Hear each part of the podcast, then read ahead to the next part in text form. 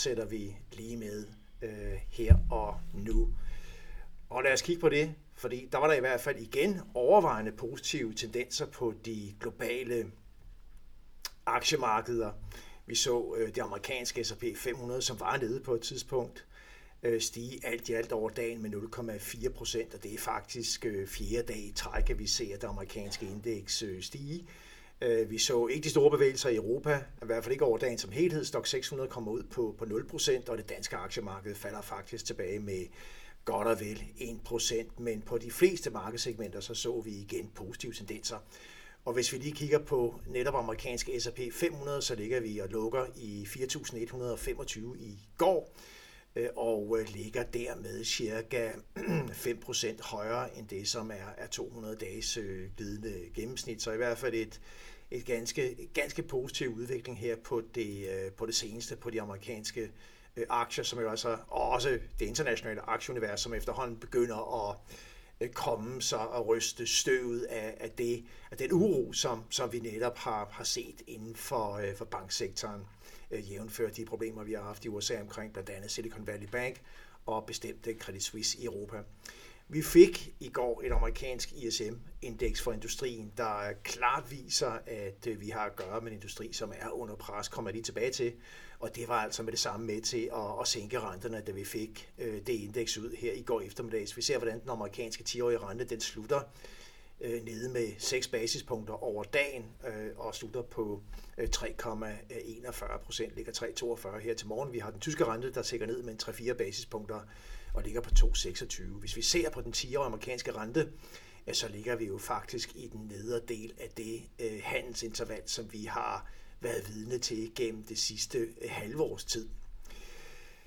Så lidt faldende renter, øh, og det hænger i hvert fald sammen med øh, det, vi ser på, øh, på ESM-indekset for den amerikanske industri. Det er jo et, et rigtig godt barometer for den vigtige del af den amerikanske økonomi. Øhm, og altså det her ret lave indeks, der kom ud på 46,3, det var under forventninger, det var under det, vi så i den seneste måned, og egentlig overraskende, at vi tager det her nye dyk. Vi har en servicesektor, som jeg har talt lidt om her i, i går senest, der faktisk øh, øh, ja, strutter ganske flot af, af optimisme og ekspansion. Men så har vi altså den her industrisektor, som, øh, som er under pres, og det er ikke et billede, vi kun ser i USA. Det er et billede, vi ser på tværs af, af kloden at vi har servicesektorer, der er i ekspansion. Øh, også i den grad ud af Kina, hvor vi jo har et særskilt tema, nemlig genåbningen, der kører. Og så har vi altså en industri, der, øh, der stadigvæk er, er under et øh, pres af, af flere forskellige årsager. Og, øh, og dykker vi ned og ser på nogle delkomponenter, ja, så er ordreindgangen til den amerikanske industri bestemt ikke prangende. Vi ligger nede på 44,3.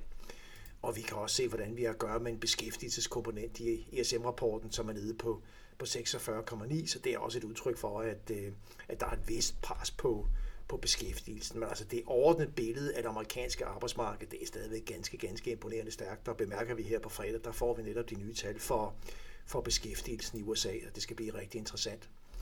Et andet af gårdsdagens øh, vigtige temaer, det var øh, oliepriserne efter, at øh, OPEC jo i søndags besluttede sig for, at skære olieproduktionen til sammen i hvert fald med godt og vel 1 million tønder gældende fra starten af maj måned. Hvis man inkluderer de produktionsbegrænsninger, som Rusland allerede har annonceret, og som skulle være i gang med at blive implementeret fra, fra og med øh, februar, og det er en halv million tønder, så øh, ser vi altså ind i en produktion, som, som ligger på omkring 1,6 millioner tønder lavere øh, fra og med øh, maj, og det er øh, godt og vel 1,6 procent, eller cirka 1,6 procent af den samlede globale produktion, og det kan altså mærkes på, på marginalen, og vi kan se, hvordan oliepriserne er, er vendt rundt.